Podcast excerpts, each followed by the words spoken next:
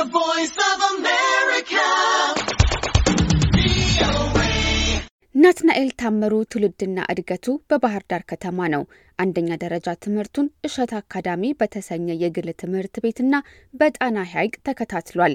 STEM Synergy የተሰኘ ተማሪዎችን በሳይንስና ቴክኖሎጂ የሚያበረታታ ተቋም የመጀመሪያ ፕሮጀክቱን በባህር ዳር ዩኒቨርሲቲ አቋቁሞ አንድ መቶ ተማሪዎችን ለማሰልጠን ሲመለምል ከተመረጡት ተማሪዎች መካከል አንዱ ሆኖም ሁለተኛ ደረጃ ትምህርቱን በዛው ተከታተለ።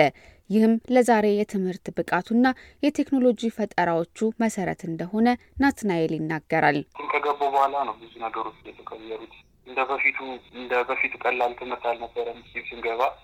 ምክንያቱም የምንማረው የነበረው በዩኒቨርሲቲ ሌክቸሮች ማለትም ባህር ዳር ዩኒቨርሲቲ በዋናነት የሚያስተምሩ መምህሮች ነበር የሚያስተምሩን እና ይሄ በጣም ትልቅ opportunity ነበረ። የነበረው workload በጣም ብዙ እንድንሰራ ብዙ time አችንን ትምህርታችን ላይ engage እንድናደርግ ከዛ ተጨማሪ ደግሞ የምንሰራቸውን እያንዳንዱን ነገሮችን ትምህርት ቤቱ በቅርቡ ላይ ይከታተለን ነበረ። ከዩኒቨርሲቲ ውስጥ ካልገባን በቀር ልናውቃቸው ማንችላቸውን ለምሳሌ ይሄ experiment ኦችን መስራት፣ ላቦራቶሪዎችን manage ማድረግ እንዲሁም ፕሮጀክቶችን መስራት የመሳሰሉ life skill የመሳሰሉ እንትኖችን ዘጠኛ ክፍል ጀምሮ መውሰድ ጀምረን ነበረ። STEM ኢትዮጵያ ውስጥ ከተለመደው በክፍል ውስጥ የተገደበ የመማር ማስተማር ዘዴ ለየት ያለና በተግባር ስራዎች የታገዘ እንዲሁም የፈጠራ ስራዎችን የሚያበረታታ የማስተማሪያ ዘዴዎችን ይከተል እንደነበር ናትናኤል ይገልጻል። የተማርነው ነገር በጣም ጥልቅ የሆነ base ነው የሰጠን። አሁን ዩኒቨርሲቲ ገብቼ እኔ ብዙም አልቸገርም።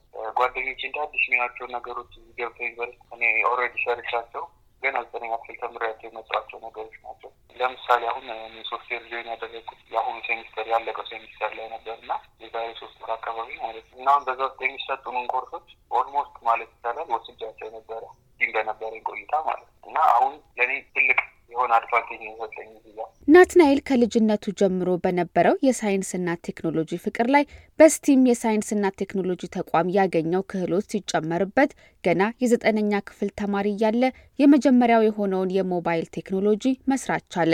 ወደ አስራ ሁለተኛ ክፍል ሲዛወር ደግሞ ብሔራዊ ሽልማት ያስገኘለትን smart house ወይም ከውጭ ያለውን የአየር ሙቀትና የብርሃን ሁኔታዎችን እያስተዋለ ራሱን የሚያስተካክል ቤት ከጓደኞቹ ጋር በመሆን መፍጠር ቻለ።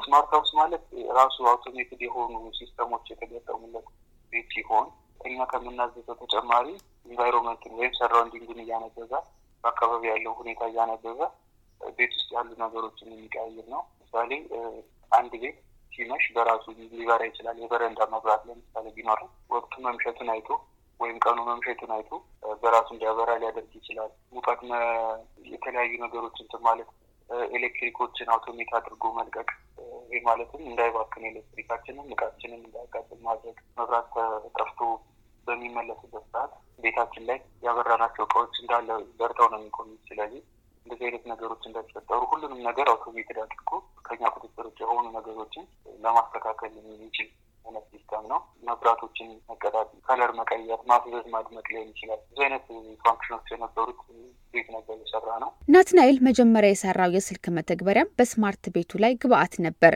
መተግበሪያው በተለይ አንድሮይድ ስልኮችን ለሚጠቀሙ ሰዎች የስልክ አጠቃቀማቸውን የበለጠ የሚያቀል ቴክኖሎጂ ነው። የስልኩ gadget ሁለት ነገር ነው ያለው፣ ሁለት component አለው። ማለትም software ም hardware ም አንድ ላይ ያለው የፕሮጀክት type ነው። actually smart house ም እንደዛው ነው። software part ም አለው። የስልክ application ነበረው smart house አገናኝተን smart house ን የምንቆጣጠርበት ማለት ነው። ይሄኛውም ደግሞ ልክ እንደዛው software ም hardware ም አለው። hardware ኡ ስልኩ ላይ የሚሰካ ሲሆን ሶፍትዌሩ ደግሞ እዚያው ስልኩ ላይ የምንጭነው ነው እና application ኡን ከጫነው በኋላ device ኧዋን በ earphone መሰኪያ በኩል እንሰካታለን የሰራት device ከዛ በኋላ app ኡና እንትኑ device ኡ ይናበባሉ ማለት ነው። ስለዚህ ከ application አችን ላይ የምናስገባለት የተለያዩ አይነት የሚያስመርጠን ኦፕሽኖች አሉ እና ይሄ option በዋናነት የተፈለገው ስልክ አጠቃቀምን ለማቅለል እና ለማስቀል ነው። ናትናኤል በ STEM ካገኘው ትምህርት በተጨማሪ ዛሬ ላለው የእውቀት ደረጃም ሆነ ስኬት መሰረቱ ወላጆቹ ያደረጉለት የነበረው ድጋፍና ክትትል እንደሆነም ይገልጻል። family ም ከስር መሰረቱ ገና ከህፃንነት ጀምሮ የተለያዩ course material ኦችን በመግዛት የሚጠፋኝን በማስረዳት እንዲሁም የተለያዩ ነገሮችን በማድረግ አብዛኛውን ሰዓቴን በጥናት እንዳሳልፍ እና የተሻለ በትምህርቴም ሆነ ከትምህርት ውጭ ባሉት ነገሮች የተሻለ ነገር እንዳስመዘግብ ሁሌም ያግዙኝና ያበረታቱኝ ነበረ። በተለይ ደግሞ አባቴ እነዚህ ነገሮችን በጥብቅ ይከታተል ነበረ። እንዳመጣው ደረጃዬን ሁሉ ነገሬን እና በዛ መንገድ ስለሆነ የመጣሁት አሁንም ዩኒቨርሲቲ ድረስ እስካሁን ድረስ ያ ነገር influence ያደርገኛል ማለት ተጽዕኖ ይፈጥርብኛል። ናትናኤል አሁን በአዲስ አበባ ዩኒቨርሲቲ የሁለተኛ ዓመት የ software engineering ተማሪ ይሁን እንጂ ፍላጎቱ computer science ማጥናት ነበር። ባለበት ተቋም ግን ትምህርቱ ባለመሰጠቱ ተቀራራቢውን እያጠና መሆኑን ነግሮናል። ሆኖም ከሰሞኑ ደግሞ ናትናኤል ጥሩ ዜና አግኝቷል። በአሜሪካን ሀገር ካሊፎርኒያ ግዛት የሚገኘው ሚነርቫ ዩኒቨርሲቲ ነጻ የትምህርት እድል ሰጥቶታል። ሆኖም የሚያስፈልጉትን ተጨማሪ ወጪዎች ለማሟላት እገዛ እየፈለገ መሆኑን ናትናኤል ይናገራል። apply ካደረጉት ከመቶ ሰማንያ ሀገር ተማሪዎች ውስጥ ከሀያ አምስት ሺህ ማለት ናቸው በቁጥር ሁለት መቶ ሶስት ሰው ነው የተቀበሉት። በነገት ያለው ማለት ነው። እነሱ እንግዲህ በአመት ያስፈልገኛል ተብሎ ከታሰበው ወጪ ሰላሳ ሶስት ሺህ አሜሪካን ዶላር ውስጥ ሰላሳ አንድ ሺህ ሰጠውኛል። ቀሪው አንድ ዘጠኝ መቶ ሀምሳ በእኔ እንዲሸፈን ነው የሚፈለገው። ከዛ ውጭ ደግሞ የቪዛ እና የ air accommodation ቲኬት በእኔ ነው የሚሸፈነው ማለት እሱ ነው ትንሽ stuck ያደረገብኝ። ከዛ ውጭ ያለውን እነ STEM Synergy ዎችም እየረዱኝ ነው።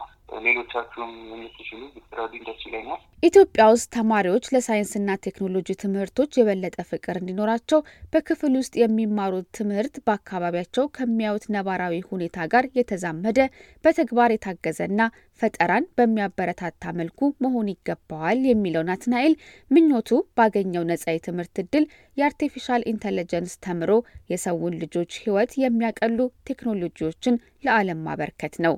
ለአሜሪካ ድምፅ ዘገባ ስመኝሽ የቆየ ዋሽንግተን ዲሲ